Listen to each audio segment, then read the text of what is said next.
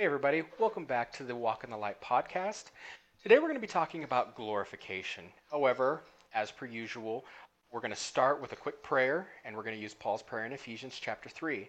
So, Heavenly Father, we just ask that you would grant all of us, according to the riches of your glory, to be strengthened with power through your Spirit in the inner man, so that you may dwell in our hearts through faith, and that we, being rooted and grounded in love, may be able to comprehend with all the saints what is the breadth and length and height and depth, and to know the love that you have which surpasses knowledge, that we may be filled up to all the fullness of you. Now, to you, who is able to do far more abundantly beyond all that we ask or think, according to the power that works within us, to you be the glory in the church and in Christ Jesus to all generations forever and ever. Amen. Amen. So, um, just a couple things that we wanted to uh, cover from last week. We had some verses last week that covered grace, but we just wanted to make sure to uh, extend upon that a little bit. And so uh, we're going to bring up a verse and then we'll kind of uh, do a brief uh, cover of what grace really means. And so we have Romans chapter 3, 23 through 25. And it says, For all have sinned and fall short of the glory of God and are justified by his grace as a gift through the redemption redemption that is in Christ Jesus, whom God put forward as a propitiation by his blood to be received by faith.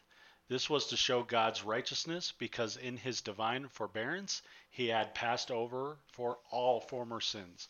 And so uh, when we're talking about grace, we're talking about unmerited favor. God gives it to us just out of the love for us and, and the grace and grace of his character. It's not something that we earn, it's not something that we deserve. Otherwise, it's not grace. It's something, it's unmerited favor. We do not deserve the grace that He gives us. We do not deserve the forgiveness of our sins, but He gives it to us anyway out of His love and character for us and out of the grace of who He is. Yeah, and unmerited favor, uh, another kind of simpler way to even say it, is it's a undeserving gift. That's exactly. what we mean when we say grace. So last week our topic was the gospel of salvation and grace. Well, again, we never really described what grace was, but it's implied throughout the entire salvation and gospel story, but we just wanted to kind of hammer at home what do we mean by grace. Again, it's unmerited favor, it's an undeserved gift that we are given. We did nothing to deserve it, and that is what grace is. Exactly. So, one other thing that I wanted to cover is I have heard it said that, or I have heard some debate about the Great Commission. We talked about the Great Commission last week as well, what now? What do we do now that we're saved? And that is to fulfill the Great Commission, which is to go out and make disciples of all men, um, baptizing, so on and so forth. But as I was saying, I've heard some people say, well, that doesn't apply to us. That was Christ's call to the disciples. Well, if anybody thinks that we are not supposed to be evangelizing, let's look at what Paul says. So, 2 Timothy 4 5, but you keep your head in all situations, endure hardship, do the work of an evangelist, discharge all the duties of your ministry. So, again, even Paul says to do the work of an evangelist. And I believe he's talking to Timothy, but here, again, as with all things, even though Paul may be talking to Timothy, he's talking to us as well. Yeah, and there's and there's other verses yeah. on this as well on this particular topic. I think Paul makes it clear, uh, very clear, multiple times that our duty is to evangelize, to spread the gospel. Um, so yeah, yeah. So I just wanted to clear that up. And one last issue. Last week I said that if you add to the gospel that you are a blasphemer. So, what do I mean when I say that you're a blasphemer? Well, I'm going to talk about two different things here. And the first, and both of these definitions are taken from Christianity.com. And a blasphemy's definition, it's generally defined as the act or offense of speaking sacrilegiously about God or sacred things. Now, that is correct by me saying that you are a blasphemer or you are blaspheming God when you add to the gospel because you are speaking sacrilegiously. However, what I should have said is that you're actually a heretic. and now, what is a heretic? So, a heresy is any belief or practice that explicitly undermines the gospel and has been determined to be such by recognized ecclesiastical authorities, most important, the decisions of the ecumenical councils. That last part, you don't have to, don't worry about that last part. But again, a heresy is any belief or practice that explicitly undermines the gospel. So, even though blaspheming is correct, it's actually more appropriate to label it as heresy, which is any belief or practice that explicitly undermines the gospel. So, again, these are strong words and they might be hurtful, but this is what Paul says. I mean, Paul curses somebody that undermines the gospel. So that's just something to be reminded of the seriousness of the issue of salvation. Yeah, and I think for for somebody who's genuinely in the faith, I think getting it wrong is a big deal to that person. It is. Um, I know for me, I I think a lot about did I did I uh, represent Christ properly mm-hmm. and truthfully? I think about that a lot, and I think that's true for a lot of people. Um, we were told, like we said uh, about evangelism, we're told to evangelize and spread the gospel. We're told to have an answer um, for people's questions, and that's putting a lot on us to make sure that you know we represent Christ truthfully and correctly um, when we're answering those questions. And so I think about that a lot. Am I am I representing Christ correctly? Because um, I mean, it, even in especially in the Old Testament, um, you know, if if God isn't represented correctly, like maybe even the word mm-hmm. was correctly, but the way you said it was um, not representing God in the right way. Like when Moses, you know, uh, cracked the rock to produce water, and he had his words. You know, it wasn't it wasn't the fact of he didn't go out and do what he was supposed to do, but the what, what his words did not represent God, yeah. and there was a punishment for that.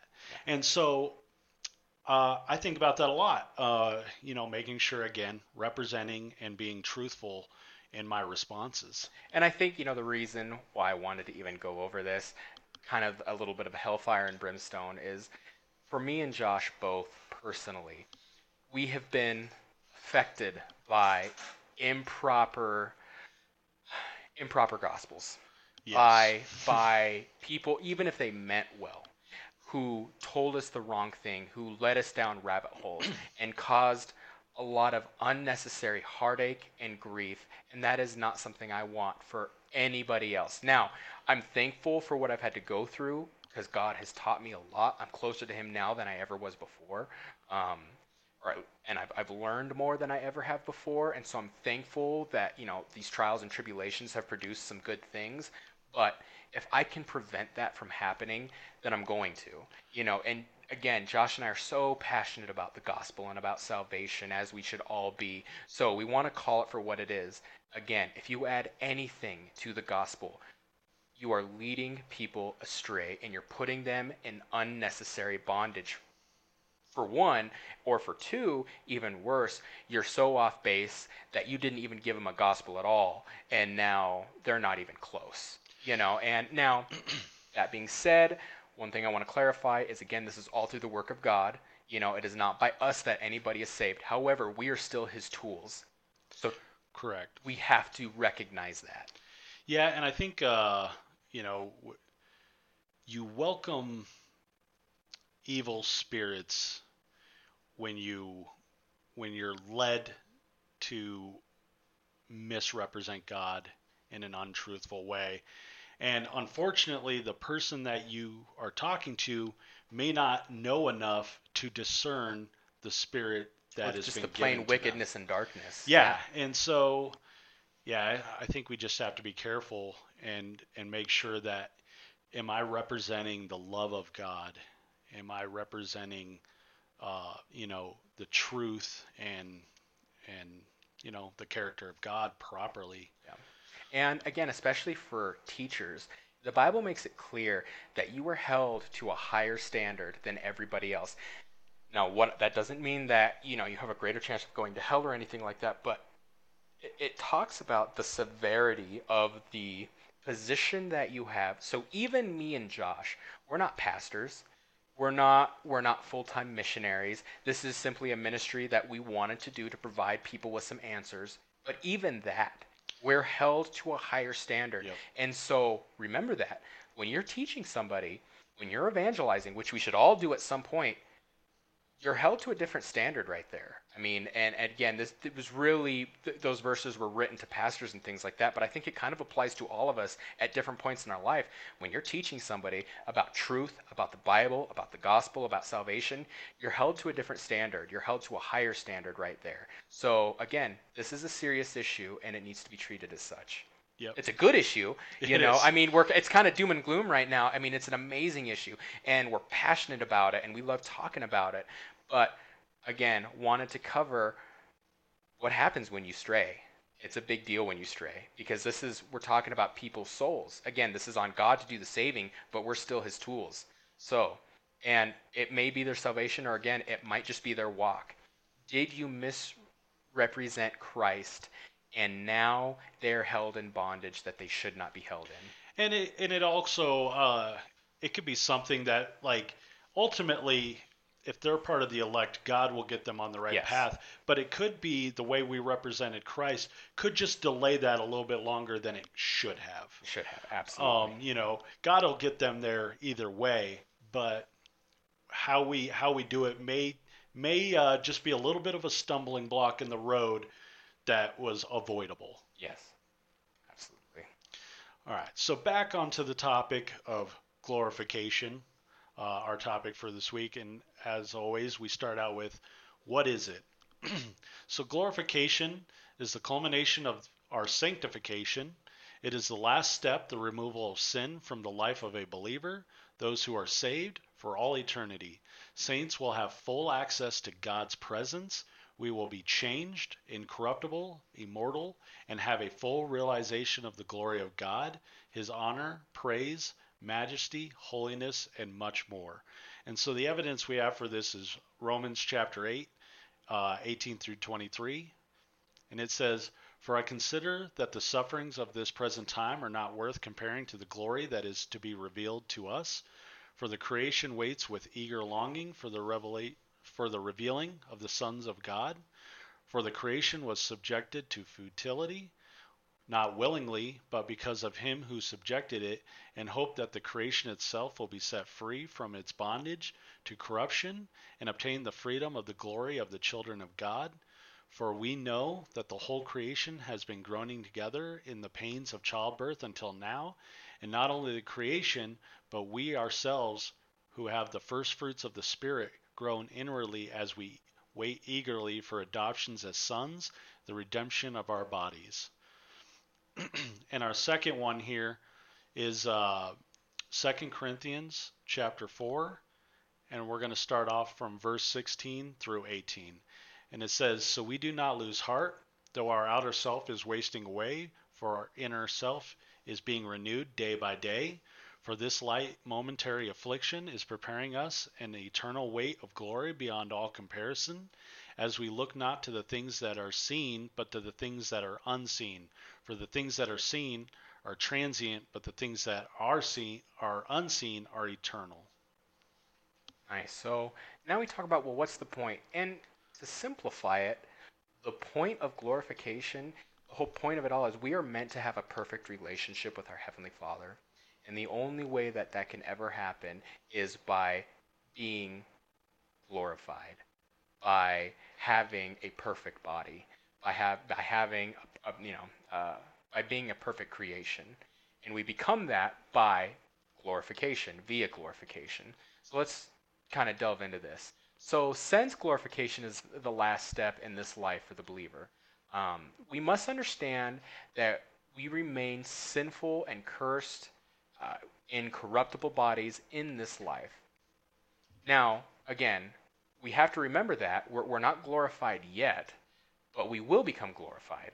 And it's important to become glorified again because then we're able to have that perfect relationship with our Heavenly Father. But this is where things get just a little bit confusing. So, Scripture supports the idea that we get glorified upon Christ's return. We have some verses that will prove that. Scripture also makes it clear that when we die, we are immediately in the presence of our Heavenly Father. Now we know that there could be no sin in the presence of God. So the question is are we interpreting Scripture wrong and therefore are immediately glorified upon death and not during his uh, second coming? Or do we have some type of intermediate body slash spirit or whatever you want to call it that is sinless yet not glorified? So one possibility is me and Josh were talking about it, um, and that, this is something that Josh said, is that in death, the flesh and or Adamic nature, that human sinful nature, dies. And again, that is our sinful side. So when we die, that sin, that sinful side dies. Now, all that is left is the righteousness of Christ. And as a result, we are no longer sinful. However, again, this is a gray area, and right now, you know, we're really just speculating. But just though that no, no matter how it works, whether we are glorified upon Christ's second coming, whether we're glorified immediately, or, or maybe even where there's a couple other different options that we're just not seeing, just remember it will be perfect and more amazing than any of us could possibly imagine. Now, despite this uncertain nature of death versus the return of Christ, at, w- at what point are we glorified? The point is that we are to rise like Jesus and put on glorified, incorruptible, and immortal bodies, which will make us fully heirs with Christ. So, Romans 8, chapter 17, or excuse me, Romans chapter 8, verse 17. And if children, again, we're talking about us as children, then we are heirs, heirs of God, and fellow heirs with Christ, provided we suffer with him in order that we may be also glorified with him. I'm going to read that again. And if children, then heirs, heirs of God, and fellow heirs with Christ, provided we suffer with him in order that we may also be glorified with him. Now, that's an idea that just blows my mind. The fact that we are heirs, fellow heirs with Christ. This verse is literally saying we are fellow heirs with God Himself. How that works and how that's going to play out is absolutely beyond me, but it's pretty amazing to think about. So, uh, a couple of other verses that we have here is Titus chapter 2, verses 11 through 13. For the grace of God has appeared, bringing salvation for all people, training us to renounce ungodliness and worldly passions, and to live self controlled, upright, and godly lives in the present, present age, waiting for our blessed hope, the appearing of the glory of our great God and the Savior Jesus Christ. And then 1 Corinthians chapter 13, verses 9 through 12. For we know in part and we prophesy in part, but when the perfect comes, the partial will pass away. When I was a child, I spoke like a child. I thought like a child. I reasoned like a child. When I became a man, I gave up childish ways. For now we see in a mirror dimly, but then face to face. Now I know in part, then I shall now fully, even as I have been fully known. And finally, Romans chapter 8, verses 12 and 13. So then, brothers, we are debtors, not to the flesh, to live according to the flesh. For if you live according to the flesh, you will die. But if by the Spirit you put to death the deeds of the body, you will live. Yeah, and so on to support and real world examples. So we want to uh, we want to give you a list of uh, things that support the entire process uh, in a way of the believer of, of the believer and our glorification. So to kind of reiterate from what we talked about last week uh, and the and the week before that, we have first salvation. The moment a saint believes and puts their trust in the finished work of Christ and Christ alone. And our uh, evidence for that was 1 Corinthians chapter 15, 1 through 4. Now I will remind you, brothers, of the gospel I preached to you, which you received, in which you stand, and by which you are being saved. If you hold fast to the word I preached to you, unless you believed in vain, for I deliver to you as of first importance what I also received that Christ died for our sins in accordance with the Scriptures, that he was buried, and that he was raised on the third day in accordance with the Scriptures. And then the uh, second part of uh, the believer's life is sanctification.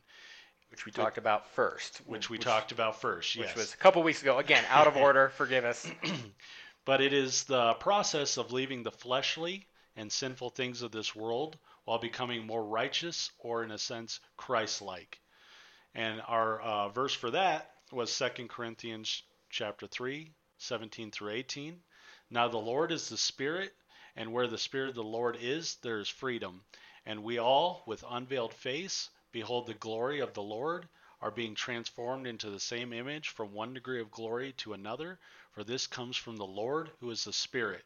And the idea here is is that um, we are we come uh, when a person is converted. Um, they begin that process of sanctification, which is led by the Holy Spirit. Sometimes we don't even know that a change has happened within our heart or within our mind or any other part of our being. Sometimes we don't even realize it. That Spirit is slowly working us out. And I think uh, one of the things that I realized this week that I really wanted to talk on is the idea that um, the Spirit um, the way the way the Spirit speaks to us, it changes um, the way the person. I guess I've kind of forgot where I was going with that. That's okay. It was great. It was great. It would have been great. yeah, it would have been great. Maybe another time. Maybe it'll come back to me and I'll come back. We'll, we'll it. throw it in the addendum for next week. Yeah, we'll throw it in the addendum. It was really good. I have it written down somewhere too. but um, the second thing we wanted to go over about uh, glorification is uh, it was prophesied. So in Isaiah t- chapter 25, verses 3 through 9, therefore strong peoples will glorify you, cities of ruthless nations will fear you, for you have been a stronghold to the poor, a stronghold to the needy, in his distress a shelter from the storm, and a shade from the heat. For the breath of the ruthless is like a storm against a wall, like heat in a dry place. You subdue the noise of the foreigners as heat by the shade of a cloud. So the song of the ruthless is put down. On this mountain, the Lord of hosts will make for all people a feast of rich food, a feast of well aged wine, of rich food full of marrow, of aged wine well refined. And he will swallow up in this mountain the covering that is cast over all peoples, the veil that is spread over all nations. He will swallow up death forever. And the Lord God will wipe away the tears from all faces, and the reproach of his people will be take away from all the earth, for the Lord has spoken. It will be said on that day, Behold, this is our God. We have awaited for him that he might save us. This is the Lord. We have waited for him. Let us be glad and rejoice in his salvation. And this isn't just a prophecy of glorification. I mean, this is a prophecy of Christ Exactly. and his entire work of Christ, of our salvation, of our sanctification, and to end with glorification. Exactly. And the other verse I have here is uh, Hosea chapter 13, verses, verse 14. I shall ransom them from the power of Sheol. I shall redeem them from death. O death, where is your plagues? O Sheol, where is your sting? Compassion is hidden from my eyes. Absolutely. So, a couple of other interesting things to talk about, or at least one other interesting thing about glorification, death, the return of Christ, and that is the rapture. Now, the rapture is also a, a topic that is much debated. Both Josh and I consider ourselves pre tribulation rapturists, if you will. And that is, we believe that the Christians that are left on earth will be raptured before the great tribulation that is spoken of in the Bible. Again, there's debate about this. It's not a fundamental, it has no indication uh, about your faith and about your salvation. It has no effect on it, but it's fun to talk about. And so let, us give a couple uh, of verses about this, uh, the topic of the rapture. The first one is in First Thessalonians chapter 4 verses 13 through 18. But we do not want you to be uninformed, brothers, about those who are asleep, that you may not grieve as others do who have no hope. For since we believe that Jesus died and rose again, even so, through Jesus, God will bring with him those who have fallen asleep. For this we declare to you by a word from the Lord, that we who are alive, who are left until the coming of the Lord, will not precede those who have fallen asleep. For the Lord himself will descend from heaven with a cry of command, with the voice of an archangel, and with the sound of the trumpet of God. And the dead in Christ will rise first. Then we who are alive, who are left, will be caught up together. And that's where we get the word rapture, caught up, uh, together with them in the clouds to meet the Lord in the air. And so we will always be with the Lord. Therefore, encourage one another with these words. And then Matthew 24, verses 30 through 31. Then will appear in heaven the sign of the Son of Man, and then all the tribes of the earth will mourn, and they will see the Son of Man coming on the clouds of heaven with power and great glory. And he will send out his angels with a loud trumpet call, and they will gather his elect from the four winds, from one end of heaven to the other. And to kind of add on to the end of that, if we look back at the First Thessalonians uh, verses, it's people that are still alive and it's people that are dead. So Yep. we don't need to mourn. You know, that's you know all of this, the glorification, rapture, it gives us hope. You know, I mean, God could have kept this a secret, all of it. I mean, there's a lot of mystery that surrounds this, but by not keeping it a secret, by giving us some of these um, these verses, Mysteries and- these mysteries, you know, kind of giving us some answers, it gives us hope in this present age, especially now with everything that's going on. You know, evil might win evil might win some battles but we know that the war has already been fi- has already been won so Yeah, we have hope It's it's been won, and even more has been prophesied to come. That's even better and better and better. absolutely so again let's kind of talk about our glorified bodies so 1 john chapter 3 verse 2 beloved we are god's children now and what we will be has not yet appeared but we know that when he appears we shall be like him because we shall see him as he is and then 1 corinthians 15 50 through 54 I tell you this, brothers flesh and blood cannot inherit the kingdom of God, nor does the perishable inherit the imperishable. Imperishable. Behold, I tell you a mystery. We shall not all sleep, but we shall all be changed in a moment, in the twinkling of an eye, at the last trumpet. For the trumpet will sound, and the dead will be raised imperishable, and we shall be changed. For this perishable body must put on the imperishable, and this mortal body must put on immortality. When the perishable puts on the imperishable, and when the mortal puts on immortality, then shall come to pass the saying that is written Death is swallowed up in victory.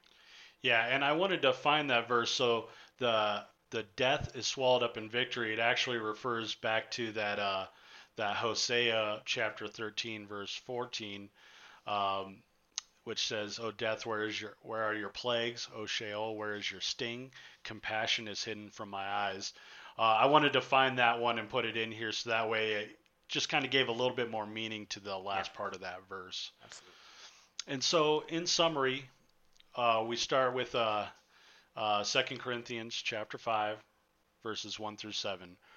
For we know that if the tent that is our earthly home is destroyed, we have a building from God, a house not made with hands, eternal in the heavens. For in this tent we groan, longing to be put to, on our heavenly dwelling, if indeed by putting it on we may not be found naked.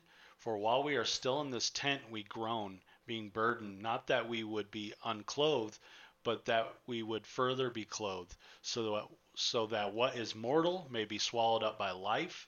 He who has prepared us for this very thing is God, who has given us the Spirit as a guarantee. So we are always of good courage. We know that while we are at home in the body, we are away from the Lord, for we walk by faith, not by sight. And that kind of goes into what Mark was saying is um, we have the Spirit as a guarantee, and so we are always of good courage. That courage comes from knowing that uh, no matter what happens in this life, there's something to hope for. There's some there's something else.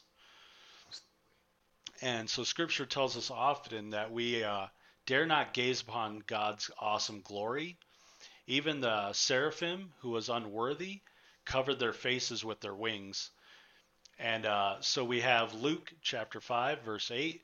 But when Simon Peter saw it, he fell down at Jesus' knees, saying, Depart from me, for I'm a sinful man. We also have Isaiah chapter 6, 2 through 3. Above him stood the seraphim. Each had six, six wings. With two he covered his face, with two he covered his feet, and with two he flew.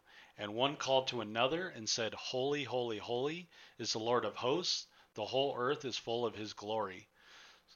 So we understand so from these we understand that we must be changed in order to fully come into the presence of God, to fully and finally be removed from sin and have a full spiritual vision uh, have a full spiritual vision removed from all curses glorification to put on incorruptible and imperishable bodies, to be aligned permanently with God's original design for mankind. And the last verse I have on on the summary part is uh, Philippians chapter 3, verses 20 and 21. But our citizenship is in heaven, and from it we await a Savior, the Lord Jesus Christ, whom will transform our lowly bodies to be like his glorious body by the power that enables him even to subject all things to himself. So, how do we apply what we talked about today? And and you might think, well, really the only way to apply that is when it happens at Jesus Christ's second coming, or maybe it, it's death, but either way, is for when it happens. Well, actually, in the meantime, how do we apply it? We prepare for this for his coming and for the glorification that is to come. And how do we prepare for his coming? It is with prayer.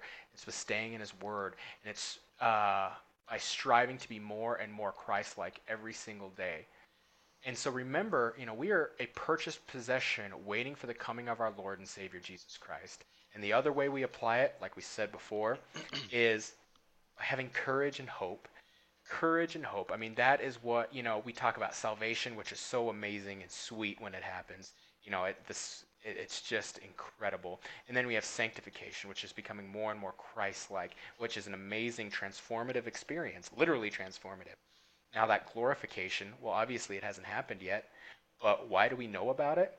Again, to give us hope, to give us courage, to give us peace, especially when life is as tumultuous and as wicked as it is now. Yeah, and and one of the things I like about scripture is when when God gives us a hope, it's not like our earthly human view of hope, which is like, I hope this happens. I hope I get this job.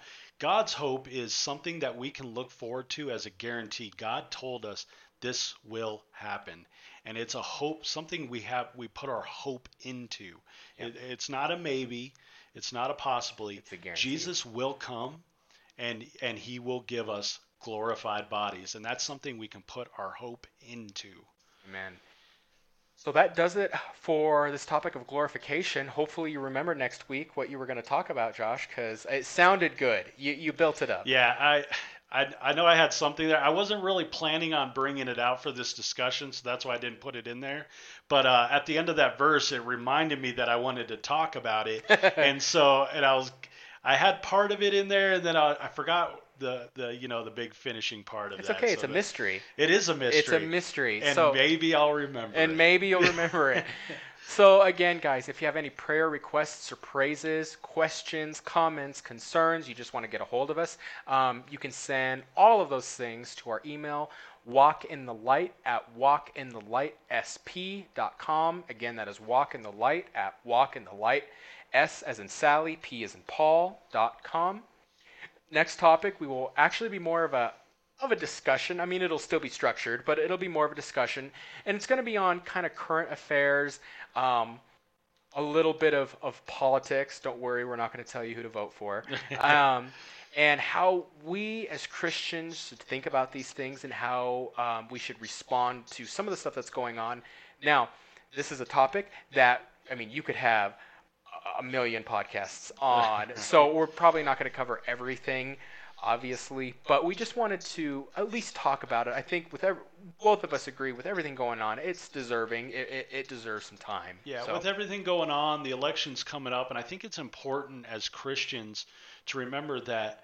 Um, and again, we're not we're not telling you who to vote for, but I think it's important for us to look in the Bible and see what God says about you know the people that we we should vote for. Uh, uh, you know what their what their belief system is, what uh, what things they look at. Uh, I think those things are important. Um, yeah. Especially throughout all the Old Testament, we we can see numerous times, uh, you know, throughout the history of Israel, there was good kings and bad kings, and What and we- did the faithful do? you know? Exactly. And and we can look at the, you know, the kings that got it right. We can look at them and be like, okay, this is what they did right. Solomon dedicated himself to God. He uh, when he prayed to God, he prayed for wisdom, knowledge, and understanding. He didn't pray for wealth and riches and all that stuff.